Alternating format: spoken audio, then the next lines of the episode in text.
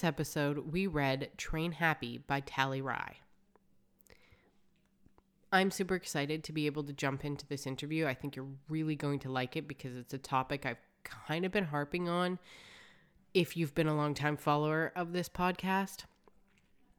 But before we do that, I just want to fill you in on the latest with the Better Body Image Book Club. Some of you know a few weeks ago I started talking about how I was creating this free book club. And if you are on my email list, you are already a member. Essentially, we pick a book, or I pick a book, and we kind of chunk it out every week with a certain amount of pages or chapters that need to get read. And then every Wednesday, you get an email from me that has some thoughts about the book. Uh, the main points are kind of pulled out, or what I think are the main points are pulled out. You get some quotes from the book, journaling exercises, discussion questions. And this book club is just going to build. So, right now, it is a weekly email and a brand new Facebook page, which is pretty exciting. So, once you become a member, once you get on my email list, you can jump over to Facebook and just search for Better Body Image Book Club and you will find us. And this is going to be a safe space. So you will have to just answer a question to get in. And I really hope that you read the guidelines because, bottom line, we don't talk about intentional weight loss. And there is no bullying or shaming allowed. And if somebody comes on, legitimate questions are allowed, but if we find any of the bullying or the shaming or anything like that that feels like it's creating a space where bodies are not welcome for whatever reason, that person will be blocked. So I take that really seriously. What's cool is that we're all going to be reading this book together. And bottom line, I have started a lot of these things, most of these things, because I just want to talk to people about body acceptance books. I want to know what you get out of them. I want to know what appeals to you about them. I want to know how they've changed your life and how what they're saying, their messages have manifested in your life. And I'm super excited to talk to people about this. So I really hope that you go ahead and jump into that Facebook group and start talking with me because I'm just excited if this sounds kind of interesting to you and you're like, I don't know what the heck, uh, I'm not a member. How do I get on to be a member? All you got to do is jump over to my website, iwishiwereme.com. There'll be a link in the show notes. And you just grab your copy of the Your Better Body Image checklist. That's it. Once you get that, then you are on my email list and you will be receiving the emails. You'll get all the updates. You'll see what hap- what is happening with the book club. So hopefully I just sent the very first email out the other day from this day of recording. So I'm hoping that people are getting excited and are liking what they're reading because the book that we are reading this month is amazing. Oh, the other thing I should mention is that what's really cool is that the I've mapped out the books for the year some people may go, oh, that kind of sucks. I kind of wish, you know, you kept it hidden and surprised us. But some of you might like to know what the books are to know whether or not it's worth investing in this book club. Not monetarily, but time wise. Is it worth it? So if you get on to my email list and you get the weekly emails at the bottom of the weekly email is a click here for the rest of the books of the year. and that will tell you exactly what we're reading. So for this month, it's Beauty Sick by Renee Engeln. And then next month, we're going to be reading Body Respect by Lindo Bacon and Lucy Aphramor. Okay, with that, really quickly, I want to jump into the One Fat Girl's Journey segment. This is kind of, it's going to be brief only because I don't know that I have actually got my head fully wrapped around what happened at this point, but I kind of want to jump in and talk about it because it was pretty impactful for me.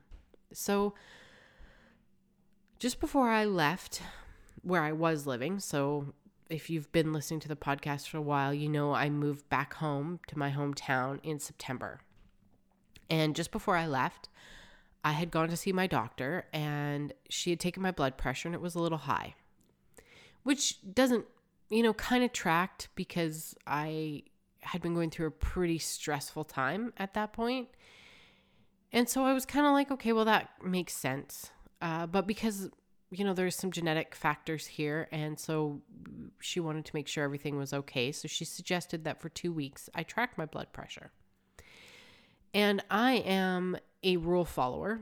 I mean, a rule follower who crosses every T and dots every I. So when she said track it for two weeks, I tracked it for two weeks. Even on the weekends, I went out and found myself one of those blood pressure machines at a pharma- pharmacy and got her done. And what she said was, you know, these are the numbers. If you get these numbers uh, when you start going regularly, then come back and see me well, what happened was I saw those numbers maybe one or two days, but most days I was pretty, pretty low actually.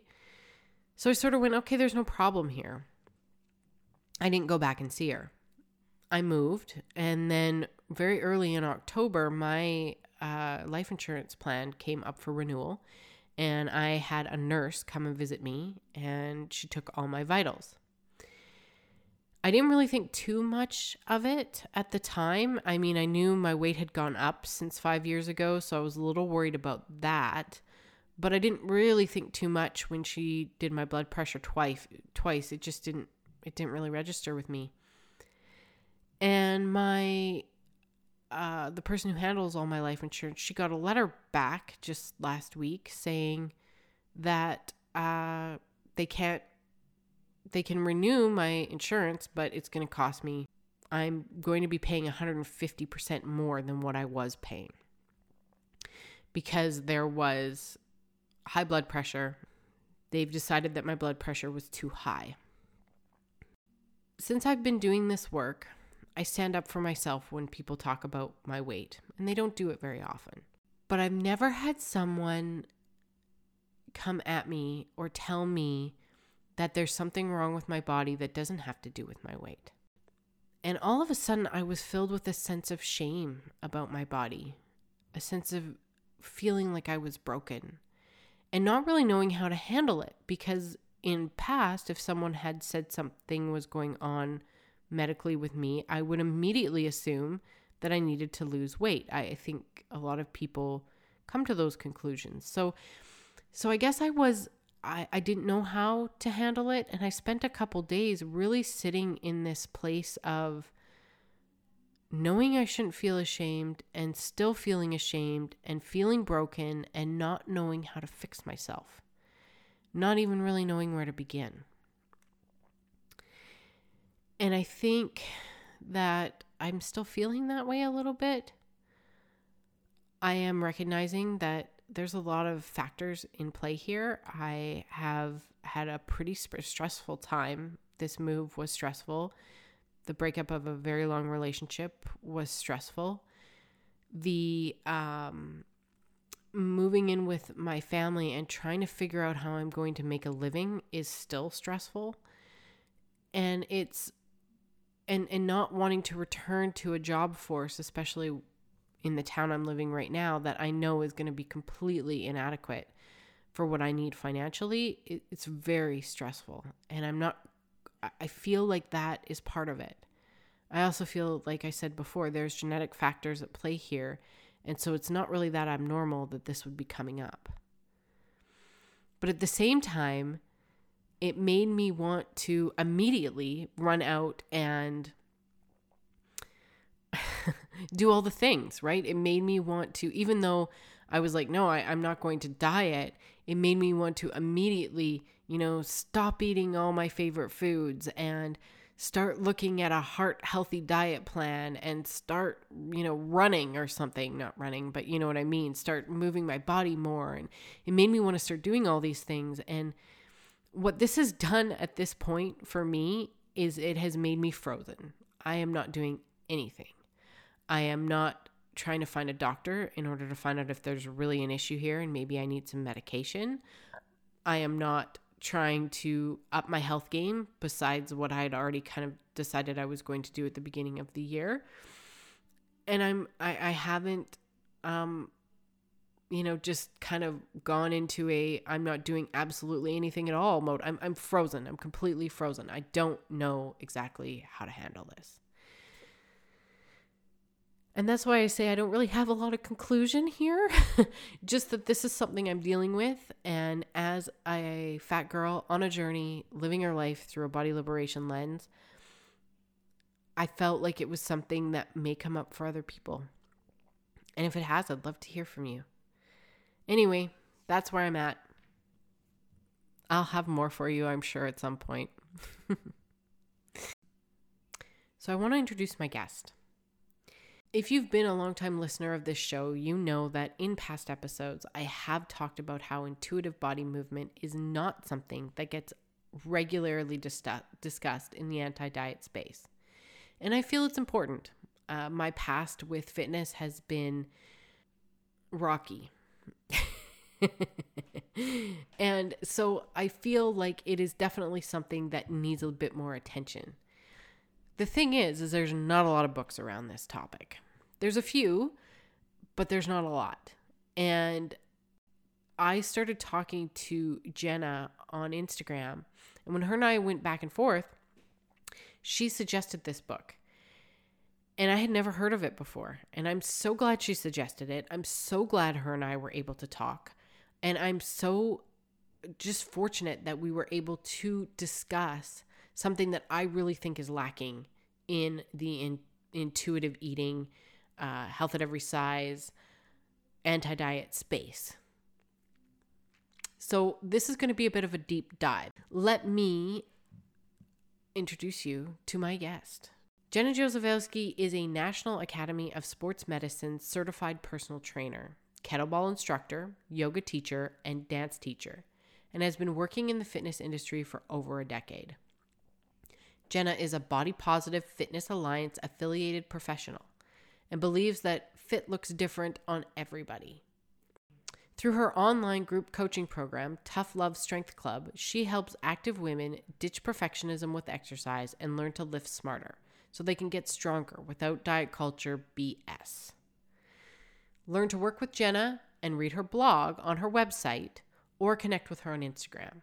Both of those will be linked in the show notes below. Here is my conversation with Jenna Josefowski. Hi, Jenna. Welcome to Fat Girl Book Club. Hi, Jen. It's great to be here. Before we jump into the book, uh, we're talking about Train Happy by Tally Rye. Can you tell the listeners a little bit about your body movement journey? Sure. So I grew up always loving movement. I have been a dancer since as long as I can remember. And so that was my first introduction to movement. It was always a very joyful thing for me. I think from the mm-hmm. get go, I never really played sports with balls, but I loved gymnastics and was always just a very high energy kid and teenager. And then things started to change a little bit as I got older and I realized that body size was the thing that I needed to concern myself with, particularly as a dancer. And so I started working out to cross train.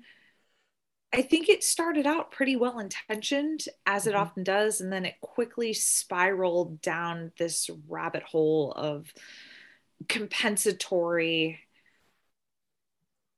just just garbage. I don't even want to say some of the stuff that I did because I don't want to teach anybody to do those sorts mm-hmm. of things. Mm-hmm. mm-hmm. But it quickly got really obsessive and really disordered really fast and it stuck with me for a long time really uh, through dance i then wound up getting my yoga teacher certification from there that went into group fitness from that it went into personal training so i kind of got into all of it and it was from this place of genuinely loving it but also very much being kind of desperate to look the part. Mm. And I got out of that by kind of an interesting turn of events. I often joke that I found my way to the kind of work that I do because I really didn't have a choice.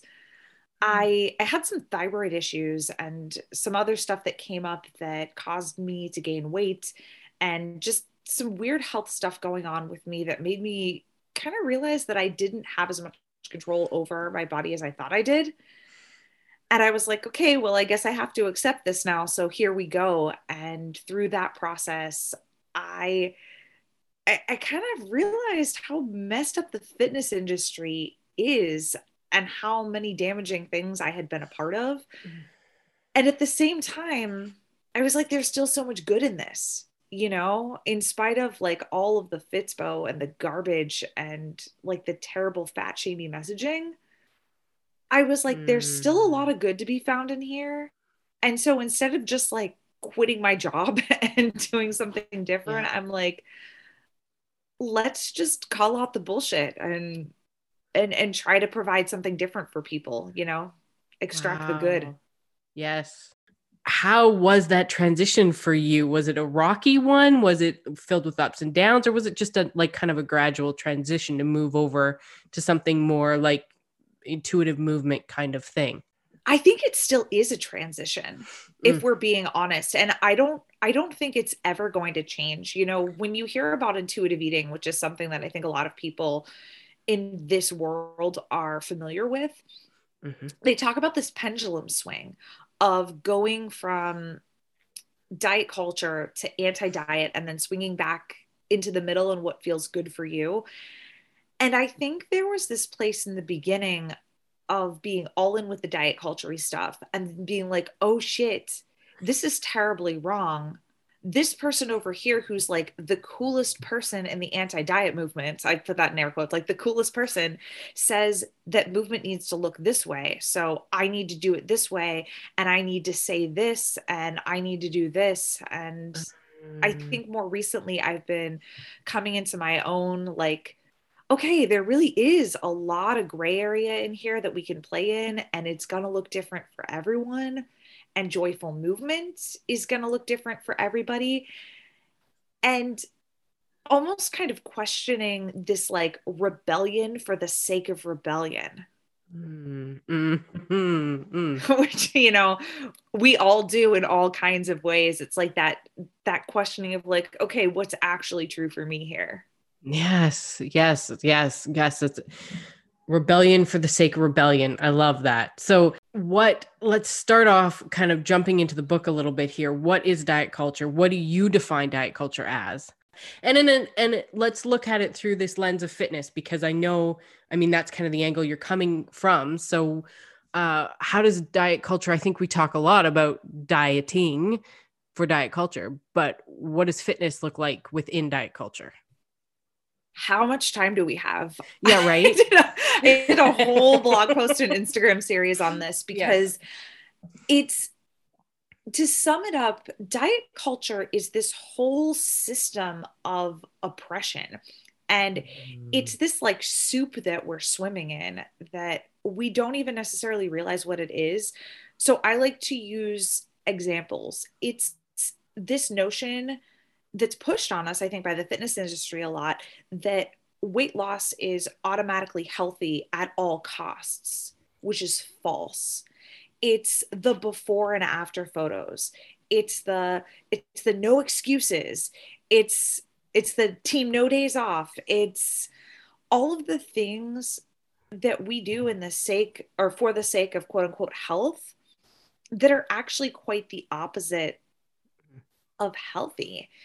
And if you look at images, like if you Google right now, like fit person, what do you see? It's those images that saturate everything and make you feel like if you're not like, you know, a 20 something year old white woman with a six pack and yeah, a thigh gap, but like a big butt and a small waist, that there's something wrong with you. Yes. Or that fitness isn't for you. Mm-hmm. Mm. And that's how that's how it shows up in diet culture and i really hate that mm. because it pushes so many people away. Yeah. Yeah it does. Makes them feel not welcome. Exactly. Well and you said you kind of started off in dance and you moved through quite a number of modalities and yoga was included in that. Um, I did some bodybuilding competitions, but I was also a yoga teacher. So, can you speak a little bit to how diet culture looks slightly different when we're talking about different modalities? Because I found yoga embraced kind of a different idea of what the yoga body was, as opposed to bodybuilders who embraced a different, this is what a bodybuilding body looks like kind of idea.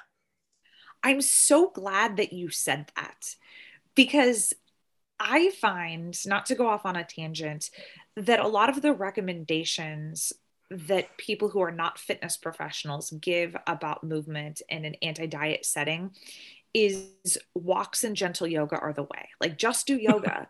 but I found the yoga community to be a different kind of problematic in the sense that it was sneaky. It was all about wellness and like just have your $8 green juice and your your $100 leggings and like don't don't pick up weights. Don't pick up weights that are more than 2 pounds because you might get bulky. We need to be like long and lean but love and light. yep. Yeah. You know? Yeah. No, it, it was they're completely different, but they they're both their own beasts, you know, and when you kind of come try to come out of it, they it can be very very difficult to come out of it. yeah. Definitely. And I think I actually had the reverse experience of a lot of people because I was more involved, if we're being honest, in that that yoga type mm. of mm-hmm. of diet culture and i actually didn't really get super into strength training until after mm. that was mm. that was kind of my second coming and that was a form of rebellion for me in a way that i that i came to love because it gave me permission to like show the effort and be ugly you know what I mm. mean? Mm. Instead of like being pretty and dainty, it was kind of like like fuck you, I'm going to get bulky. Yes. But yes. it was but it was fun. Yes. Yes. it's fun in a way. Yes. Yes. No, I what's interesting is that I think I was kind of the opposite. I started off with yoga because I'm uh, for a quote unquote larger bodied person, I was extremely flexible even as a kid. And so people were always kind of like, that's weird. She can touch her toes and do the splits and she's looks like that. Like I never felt embraced in the yoga community. Um, and then I started bodybuilding, and that was kind of where I found my home. I have one of those bodies that can gain muscle very easily. So all of a sudden, I was completely embraced by that, which meant I got further into the disorder because, uh, like she was talking about with social media, I felt validated within the community. And every time I would post something, it was never, you're only eating what? You're working out how much? No, it was, you go, girl. You rock it. Way to go. I can't believe your willpower. You're amazing. I don't get that anymore. it's not the same, you know? So, yeah. Uh, fitness has its own um, I don't know what it's called, but it's like an orthorexia for fitness. it is and there's there's all different flavors of it. Yes. There's all different f- flavors of it. I, I dabbled in crossfit for a little bit and that community was real into the like the paleo thing you know? And then you like get over to the gym and you have the bodybuilding people and i'm sure you were a part of this as well where it's like little tupperwares of you know? Absolutely. Chicken and rice and and broccoli. So now that we've kind of gone into the this disorder of fitness yeah. let's talk about something completely different. Like that's what diet culture tells us is that we have to worry about our appearance as we do fitness. What are the benefits that are not appearance related and why should we why should we embrace those? So so there are so many but and I want to lead with this. I want to lead with this. You shouldn't have to do anything you don't want to do. I always encourage my clients to lead with their values first. And and that involves just thinking of like if if you think of like all the different things a person could possibly value, like go through the alphabet. You know, I'm just I'm throwing some things out there that are important to me. Um, independence, freedom, being helpful, being a feminist, being able to, gosh, I can't even think of other things right now. Those are just the ones that come top of mind right away but everybody has has different things you know finding calm finding peace spending time with family like you could go on and on and mm-hmm. finding ways to tie movement to the things that you value can literally take you in a gajillion different directions with this right? So i'm going to give a concrete example. I like to feel like a badass. Badassery is a value of mine. I like to be helpful and i like to feel like I'm being independent. So the other day, my husband got these chairs delivered, and I'm actually I'm sitting this chair I'm sitting on right now. Um, okay, very got these got these chairs delivered, and we had to bring them into the house and down into the basement, and I was able to help him carry those chairs. And I was thinking to myself, reasons why I lift, mm. you know. Hmm. And so for me, strength training ties into that value of like wanting to be helpful and carry the chairs down the stairs, but also wanting to live independently and and be able to do things sometimes by myself without asking for help even if that involves like moving furniture or yes. you know who knows like lifting a car up and yes saving a child i don't know i'm just making that up but do you know what i mean so that's a value of mine. But I think we could take this in any number of different directions. In addition, if we're talking just general benefits, mental health is so huge. And the power of just being able to release your stress through whatever movement of choice you're doing. I have some clients that will come in, and one of them, it's my favorite. She'll be like, I need to bench, bench press about some things. That's cute. Things I'd like to bench press about. I'm like, great, let's do it. But you know, everybody has their different way that they like to take that. Some people like to run, some people like the calm of being able to practice yoga. And sometimes it's just plain fun. If you think about when we were kids, you watch a little kid, what do they do? They run in circles and they scream and they spin and they like jump on things and they climb on things and it's fun. And it still can be. It still can be, but only if we disconnect it from the garbage messaging that's told that our only option is to try to be the after photo. I get so riled up about transformation photo photos, I guess, because for the longest time I had a binder of them. I kid you not. Every magazine I would buy, if the person was my height, it was my they can do it, I can do it collection. It was awful. Wow. It was awful. This is next level. Oh yeah, I was hardcore. But when I think about it now and how destructive that was to my psyche, it was just it, it was just awful. So yeah, transformation stories can be even more even than the disordered way I went into dieting and exercising and how far I went into that, the transformation stories kept me going because it was like proof, right? It was something I could point to. And what nobody tells you and what never comes out unless you start dipping your toe into the kind of things that is going on in the body liberation movement is that studies are very clear that 95 to 98% of diets don't work. So you could literally take that binder two years later and plop it in the garbage because none of those people probably kept that weight off. I call that after the after. Mm. And nobody wants to talk about it. No. Nobody talks about after the after. And I think that was one of the reasons why I actually started doing the work that I do online. It's one of the reasons that I started a blog, that I started an Instagram, is because I wanted to be like, hey, this is what happens after the after. Mm. Nobody's talking about what happens like six months after your whole 30. Yep. But that was the end of the end for me. Yes. Yes we're not abnormal. Like I think for the longest time I thought that I was the weird one that I couldn't keep it off, you know? You think you're yes. the one who's the problem.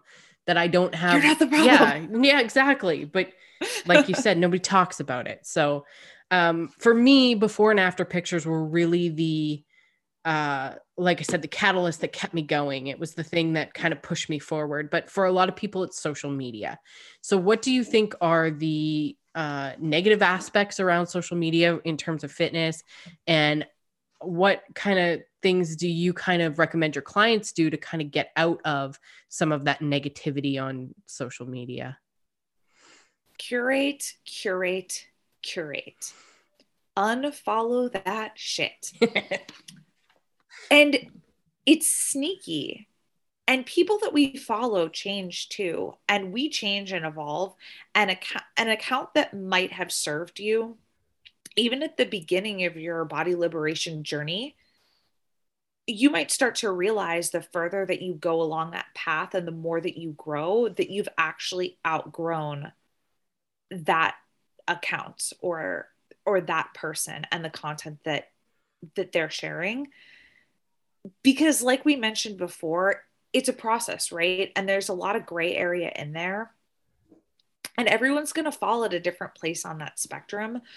So be aware i say of how this stuff makes you feel. There's a lot of stuff that's very obvious. Like if somebody's posting before and after photos delete that stuff. But also there's other sneaky things too like the people that post their reverse before and after photos, but they're still in a socially acceptable body anyway. Yeah. Yes. So there's things like that. Or there's even, I don't even know how to put it. It's messaging that's like halfway there, but not all the way mm, there. Mm-hmm, mm-hmm. You know, it's like love, love your body, but like look at me and my green juice. Yeah. Yeah. But still cut up those vegetables and put them at the front of the fridge. right. It's not about the weight loss, but also imposing it a. Yeah, exactly. yes, yes, yes, yes. And you know, I love what you say about um on our journeys we're going to change. So maybe at the beginning it does serve you to see those reverse before and afters because all of a sudden you're like, oh, that's what the after after looks like, especially if you're still in a societally acceptable sized body. Um, yes. You know, I, I mean, I could see how that could be helpful for some people. And I know when I uh, came out of my eating disorder, it was helpful for me to see that. Uh, but I think the point I'm at in my journey now, which I don't want to say is an upward trajectory. It's just an evolving trajectory. Uh, it's, you know, it, that's not helpful for me anymore. So I am exactly on board with what you're saying about curating. It makes all the difference. Yeah. And constantly checking yourself. And I think too, asking yourself at all times what's actually true for you. Mm because it's really easy to get stuck following somebody and really being inspired by their work. And it's important to know that they're a human too. Everyone is just a human on their own journey. And just because somebody says that you should like this style of movement or, you know, this is joyful and this is not, and and you shouldn't do this and like you should take a rest day or you should work or whatever. What's true for you?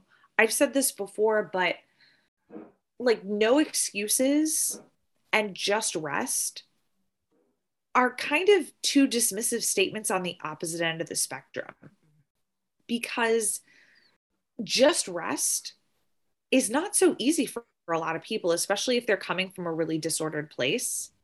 So that feels dismissive. You know, same thing with like the no excuses thing. Also super dismissive.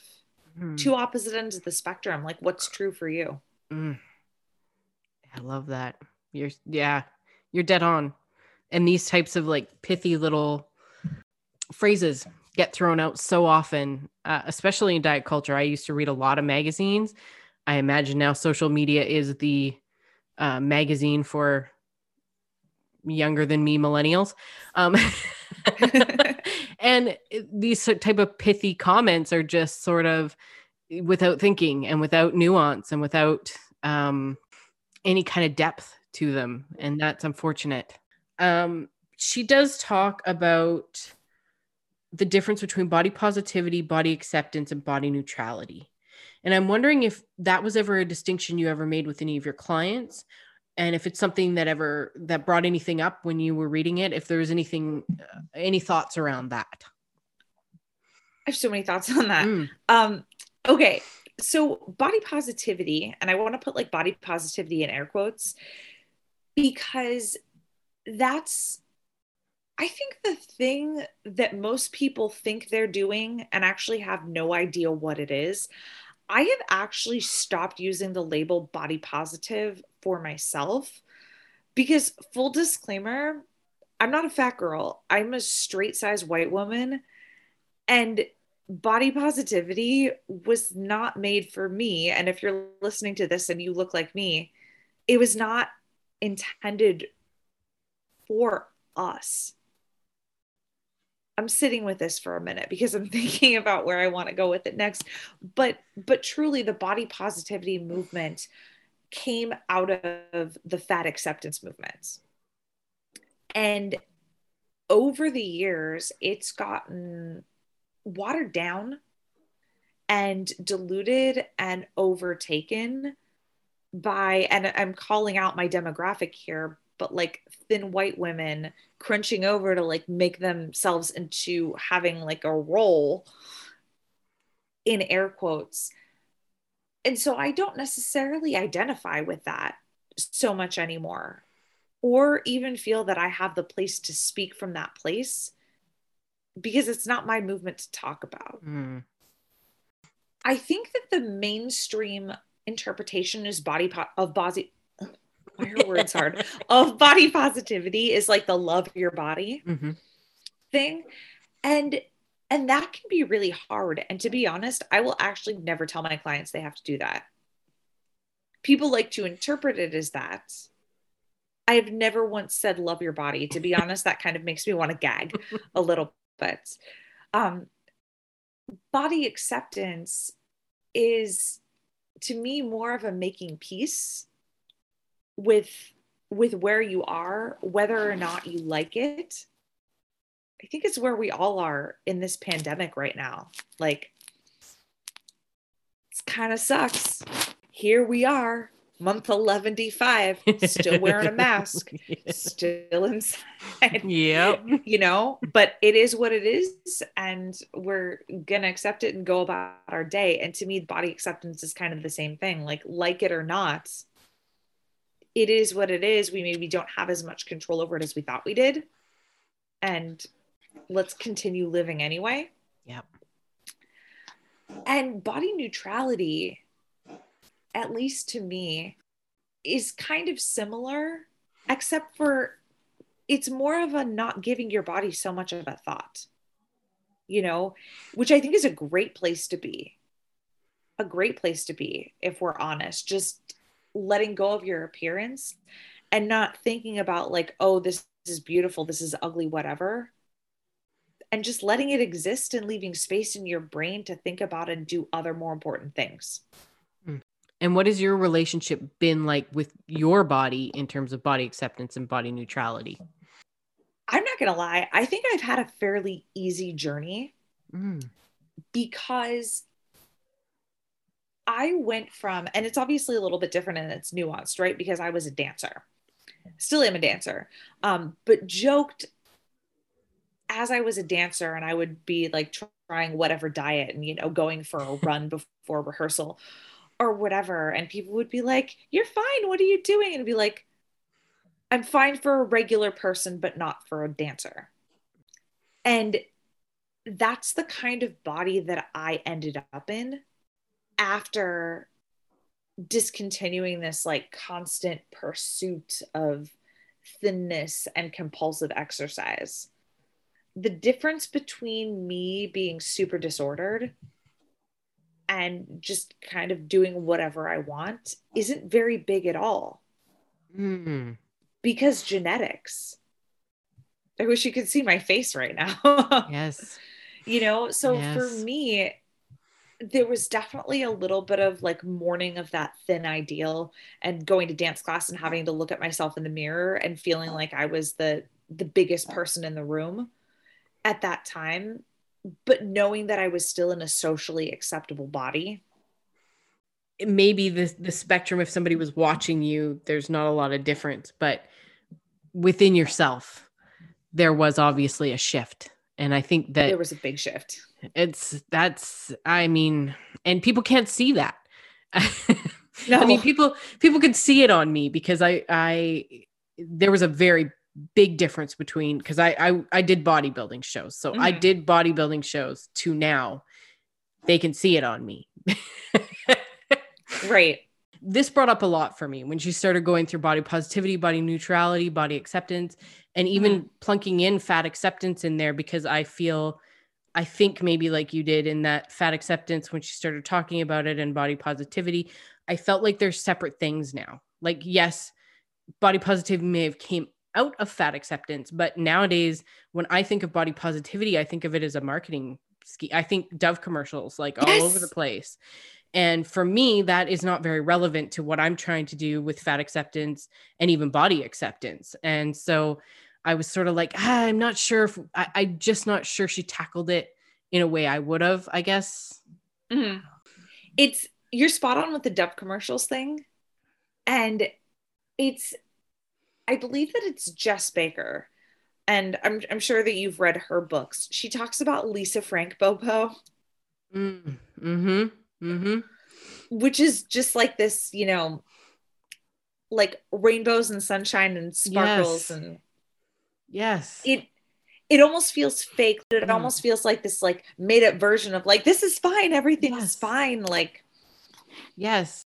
I feel like it's one of those things that's really marketable and I feel like it is um a complete whitewashing yeah. of a lot of people's existence. I feel like it's I feel like body positivity there's a lot of people who would say, "Oh yeah, body positivity, that's awesome," and in the same breath would say, "But you can't be like 400 pounds or something and and be body positive."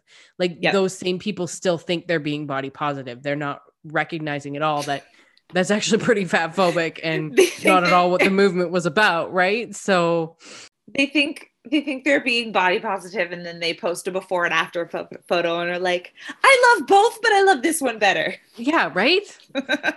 And you just scratch your head a little bit and go you're using the hashtag wrong.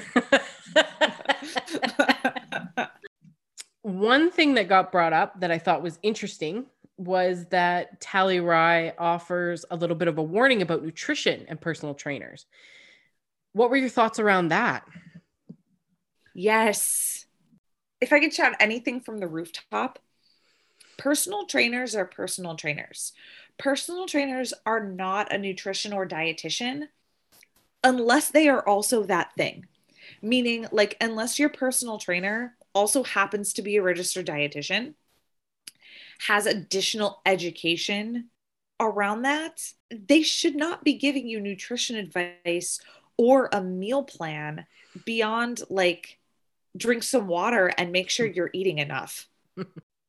and it it becomes this thing a lot of personal trainers are really working out of their scope of practice and prescribing people meal plans and telling them what to eat oftentimes from a place that's not really based in any science but based on their personal experience and I mean, truth be told, I was guilty of that at some point, sending mm-hmm. people recipes like, mm-hmm. do this, it works for me. Yep. And they believe you because you're a personal trainer, but don't listen to your personal trainer for nutrition advice unless they're also a registered dietitian. Yes. yes. How much training when you do your personal training do you actually get on nutrition? Like one chapter. one chapter in a textbook. Oh, okay. yeah, and it's basically it's the same education and every certification is different or less than the college nutrition class that anybody that went to college probably took as an elective. Right. that one time. Right. Right. Maybe even less than. Yeah. If the listeners need any point of reference on this, I had Dalia Kinsey. She is a registered dietitian on, and we talked extensively about the amount of information that a registered dietitian gets on nutrition. So uh, just as a counter reference on that, you can go look up that episode just to just to see the difference. but you know, you're right. I mean, when I think about my um, experience, I would have listened to my personal trainer, and actually, I think I did. There was a couple times I think they did give me meal plans, and I think I did try to do them because you just assume that the two go hand in hand because diet culture has put it out that way. Um, she also says that uh, because so many trainers do it, they think that they have to do it. Did you ever felt feel that way that that was something that you had to do because so many other people offer it? Yes and no. So I feel that I gave more unsolicited nutrition advice when I was teaching group fitness because I would run like week long boot camp programs and send people nutrition advice that was well out of my scope of practice, like guilty is charged here. Hmm. By the time that I really got into personal training, what I found more often was that my clients would ask me for nutrition advice and I would then refer them to my friendly neighborhood dietitian. Mm.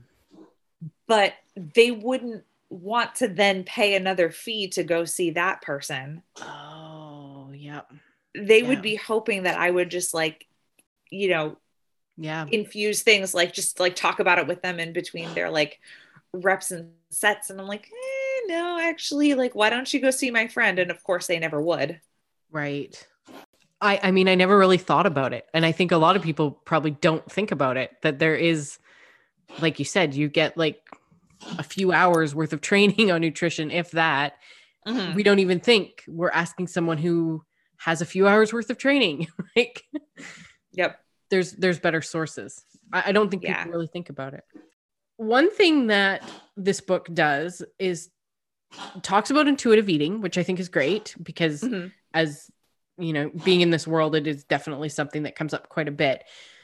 But one of the cool things was that she took that whole framework, which intuitive eating is the 10 principles, and plops it into kind of a um, uh, plops it into fitness basically and mm-hmm. tries to kind of set it up as a structure for intuitive movement. So I guess my first question is what's been your experience with intuitive eating, if any, and what did you think of moving this framework into movement exclusively? I actually love that she did that. And I'm not going to lie, I actually wish I had done it first. um, and I, I think it's wonderful. Um, it's there there are a lot more parallels with exercise and and movement and food than I think a lot of people realize. So I thought that was that was brilliant and it was a really good idea. I found intuitive eating after my last my last diet. Uh I mentioned this before, but I just was like, fuck this, I'm done. I can't do it anymore. And I felt like that was the only way for me. So, what I did is I dove into the book, I got the workbook. I didn't work exclusively with an intuitive eating counselor for an extended period of time, but I did see a dietitian for for a short while that kind of helped me navigate my way through it in the short term and then I just kind of branched out on my own. Yeah but that's I would consider myself to be an intuitive eater now. Mm. hmm hmm And so, which of these principles, I guess, that she kind of pulled out and put in this fitness framework, would you say you liked the most, or maybe that was something that you always make sure you use when working with clients? What kind of things do you think we should pull out of this? Oh gosh, do I have to choose just one? Oh no. Um, you could definitely choose more than one. I'm gonna go, I'm gonna go with number one initially, which is reject the diet mentality. Mm-hmm. Because I think if you're gonna even do one thing when it comes to fitness, you have to do that first. And it's figuring out how to let go of that dream that I think a lot of us have that you're going to like change your body and be this transformation photo and let go of that so that you can dig back into it and find ways to to move and a motivation for working out that's beyond changing the way that that you look because there are all different ways that you could set a goal mm-hmm. all different ways but mm-hmm. we're not we're not given that so i think if i had to choose just one that would be that would be the big one and then two um which i believe is number eight if she went in order is this idea of of respecting your body because we all weren't meant to be the same size. Mm. And diet culture would have us believe that. Like, we weren't all meant to be skinny. We weren't all meant to look like that influencer that we follow that tells you that you just need to do these six exercises for toned arms. Yes. Like, maybe it wasn't for us, you know? Yes. Let's I, I want to go. Uh, you said a lot in there, but I want to go back to what you were saying about goals. Not just it's not about weight. So, what are yeah. some other ways that? So, let's say somebody's listening and they are already doing fitness. They they are already moving their bodies. How can they start to pull away from using things like the scale or measurements? What other things can they use to make them feel like they're doing something that they want to some type of a performance goal. Okay. So come back to your values first and foremost. Um, because that's going to guide what kind of goal that you want to set. And while I think we need to be careful that we're not replacing like the value of the number on the scale for like the value of the weight that you can lift, it can be a stepping stone. Mm-hmm, mm-hmm. That's a gray area that we play in, right? And there's also there's also times where you may need to disconnect yourself from all goals if we're being honest and just find movement purely for the joy of it and let go of like the pursuit of something yes. and then later as you're further along in your journey you can decide what things you're ready to see as neutral data does that make sense? Mm. Yes, I love that.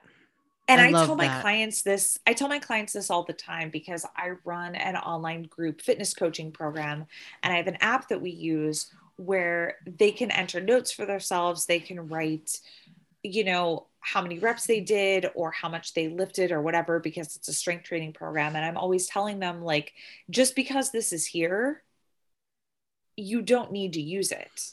Mm. You can just do the workout for for the enjoyment of it. And and that's okay. Like you have to know where you are in your journey right. and this is right. this is where asking yourself those tough questions really yes. comes in. Yes. Yes you have to know yourself and ask yourself like am i making this measure mean something about me? Yes or is it neutral? So there's that first.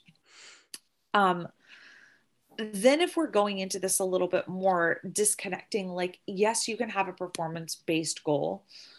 Learning new skills can be a really valuable and cool one. If you're somebody that likes new experiences trying a new activity deciding that you want to take something that you've never been able to do before and and work towards being able to do that thing that can be like a lifting thing as i mentioned that could be you know getting like getting your first pull up or like learning how to do a handstand. I'm just throwing random things out there, yeah. but but things like that can be really helpful. Um, connecting with community. That's huge, making it a social thing. I know that's really hard right now. That's online is really the only way that we have to do that, but connecting with others can be can be a valuable thing. Mm. Like if somebody started their journey i know for me i started my journey um, exercise was a really big part of my disorder. It was a really big part of of um, my eating disorder. And so it was kind of the last thing i tackled and i didn't even really mean to. I thought i had a quote unquote good handle on my body's fitness and and what it was about it that was good and bad. And no i was still wrapped up in diet culture. And even you know even once i started my intuitive eating journey i really it took me a long time before i realized you know what? I'm just effing tired. I have been working out since i was 10 years old and i just need a break yeah. And it took me a very long time to step back and say, diet culture is never going to tell you that you should take a year off. It's just never going to do that. But that's maybe what you need. Learning to let yourself rest can be a really valuable goal. You just jogged my memory for another one. Um, mm-hmm. And to that point, knowing that you don't have to rest for a whole year or go all out. And sometimes that can be a really hard thing for people to embrace is like, I, am always telling my clients, like, you can half ass your workout. And by that, I don't mean like use bad form or whatever, but you have full on permission to do like 10 minutes and be like, nope, not, not for me today. Mm.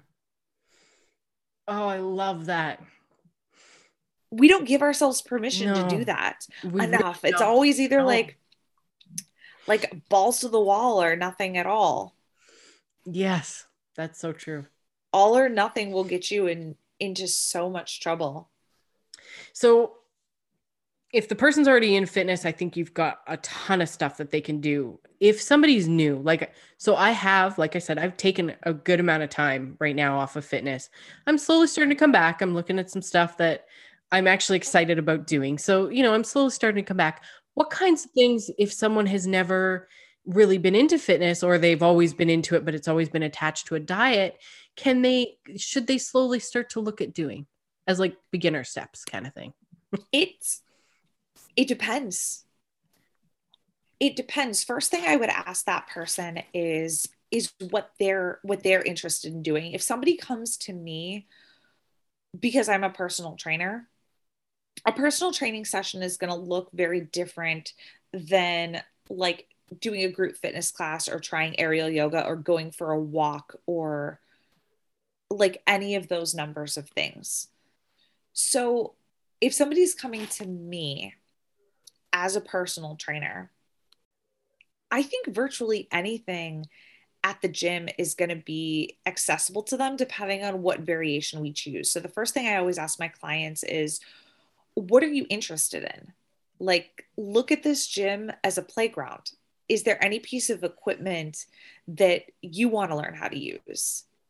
What have you seen that you want to learn how to do? Because there's this like mystifying of, I think, weights in particular, and a lot of um, like women or people, um, people who identify as female, don't feel welcome in that weight section and maybe this was a different experience for you as a bodybuilder but i find it can be really intimidating. So i love t- teaching teaching women and i love how tally did this because she talked about like different types of movements um, or different like body movements within strength training and how to put that together within a workout. And i really i really loved that because anybody that comes to me i'm going to give them you know, some sort of variation of a squat, a hinge, a push, and a pull, but it's going to be tailored to what they need. Like everybody can do some variation mm.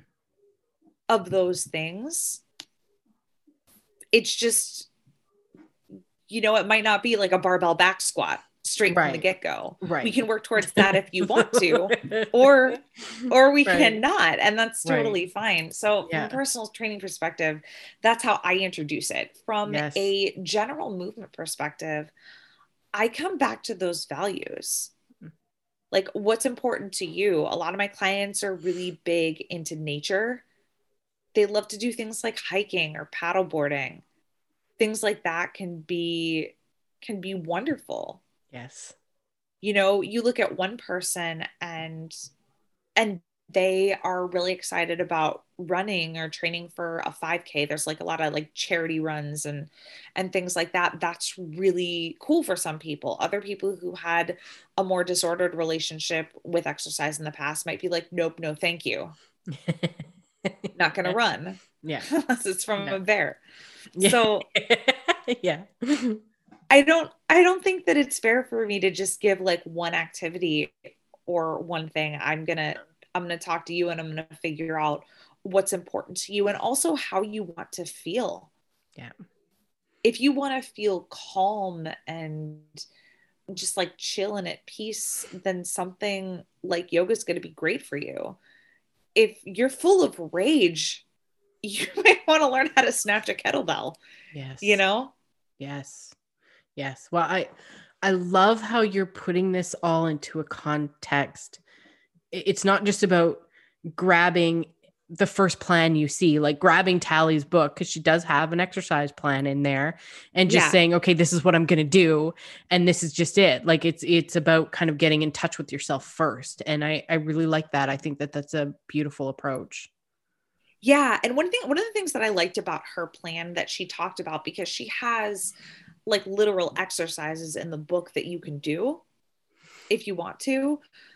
But she also talks about what a week might look like, you know, where like and different ways that you could split that up. So depending on what you like, you know, you might lift weights twice a week and do yoga once a week and go for a walk once a week. Or you might Yeah. go through like three walks and do a you know a dance class and and ride your bike one day. Like it it really just depends. Yes. and i think the really cool thing is that when you're able to make peace with this stuff and and find a community which is so hard um and finding a like a, a fitness professional or somebody that you can work with that's able to show you the way so that you feel comfortable with this as the beginner you have all these tools in your toolbox. So you can wake up in the morning and decide mm, i'm kind of feeling like this today Yeah. Yeah. So I got two last questions for you. The first one is let's say somebody has read this book and they come to you and they say, Oh, I really like that book. It was really good. I'm, you know, totally embracing all this intuitive movement stuff. Where should I go next in terms of a book to read? okay so i'm actually going to take this in a different direction because Perfect. I can honestly say I don't know of any other intuitive movement books that I could recommend because I literally haven't read them because not that many of them exist. No, it's true. They they really don't exist. I will say this, it's not exactly intuitive movement. Um, there's one called The Joy of Movement. I'm not sure if I'm saying Oh. her name right. Um, Kelly McGonigal. oh. It's it's not exactly related to intuitive movement movement from the anti-diet perspective as we know it. Um, but it's a very interesting read about exercise and its connection with like happiness and Ooh. just just overall well-being yeah. so that's a really interesting read again not quite di- right right down the right. the anti-diet rabbit hole Right.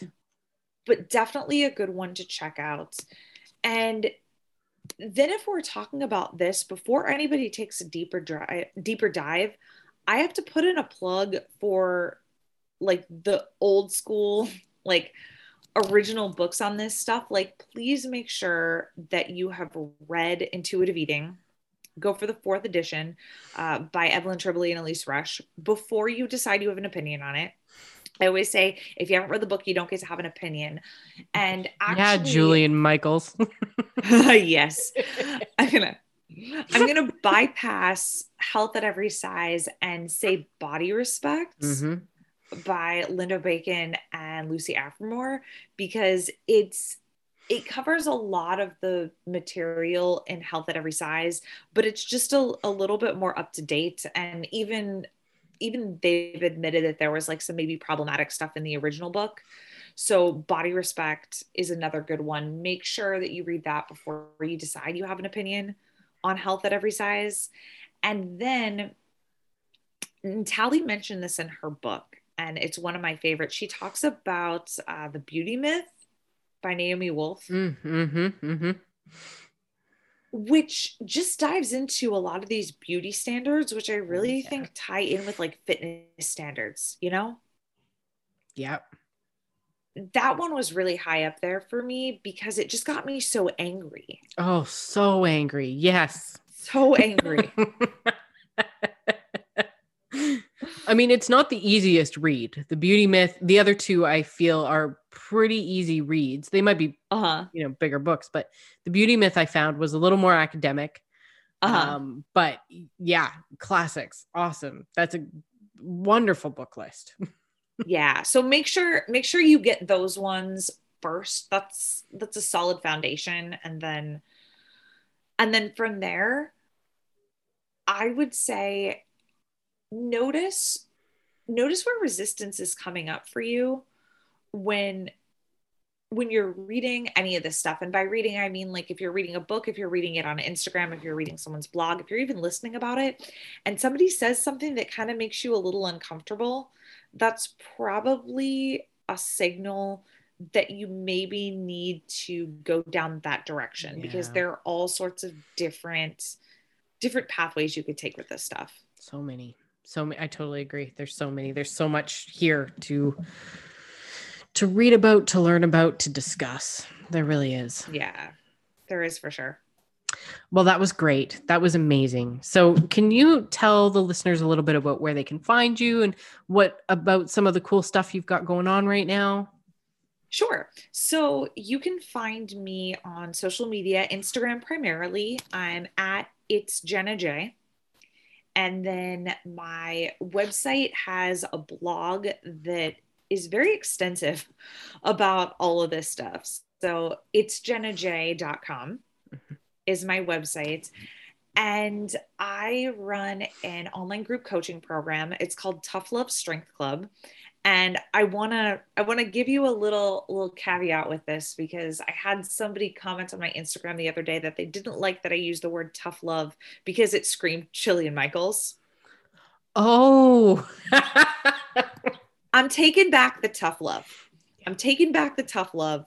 So if if you like the way that i speak about this stuff and and the way that I call out bullshit in the fitness industry, that's exactly exactly the kind of coach that I am. I'm offering uh, a free a free 10 days of coaching with me. It's called Taste of Tough Love, which is essentially the sort of thing where you get to try on working with me, try on some strength training, try to deconstruct your beliefs around what fit, quote unquote, actually looks like and you know, the tough love is where I just come in there and be like, hey, put your Fitbit away, leave it alone. Your workout still counts. If you don't track it, stop it.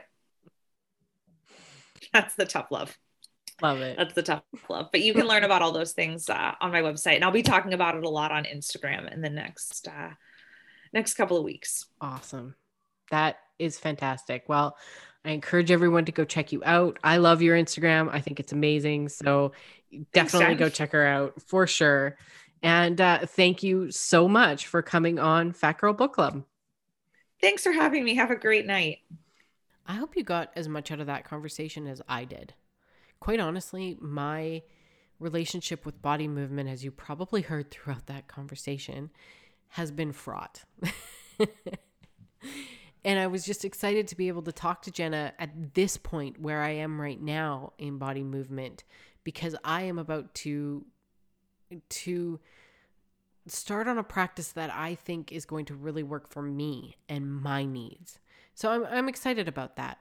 And I hope you are excited about whatever your relationship is with body movement, whether that is taking a break, taking a rest, taking some time, or if it's regularly doing something that's structured and everything in between. I mean, there's so many different things here. And I love how Jenna brought it back to your values. And I think that that's really important and vital for us to remember and catch on to.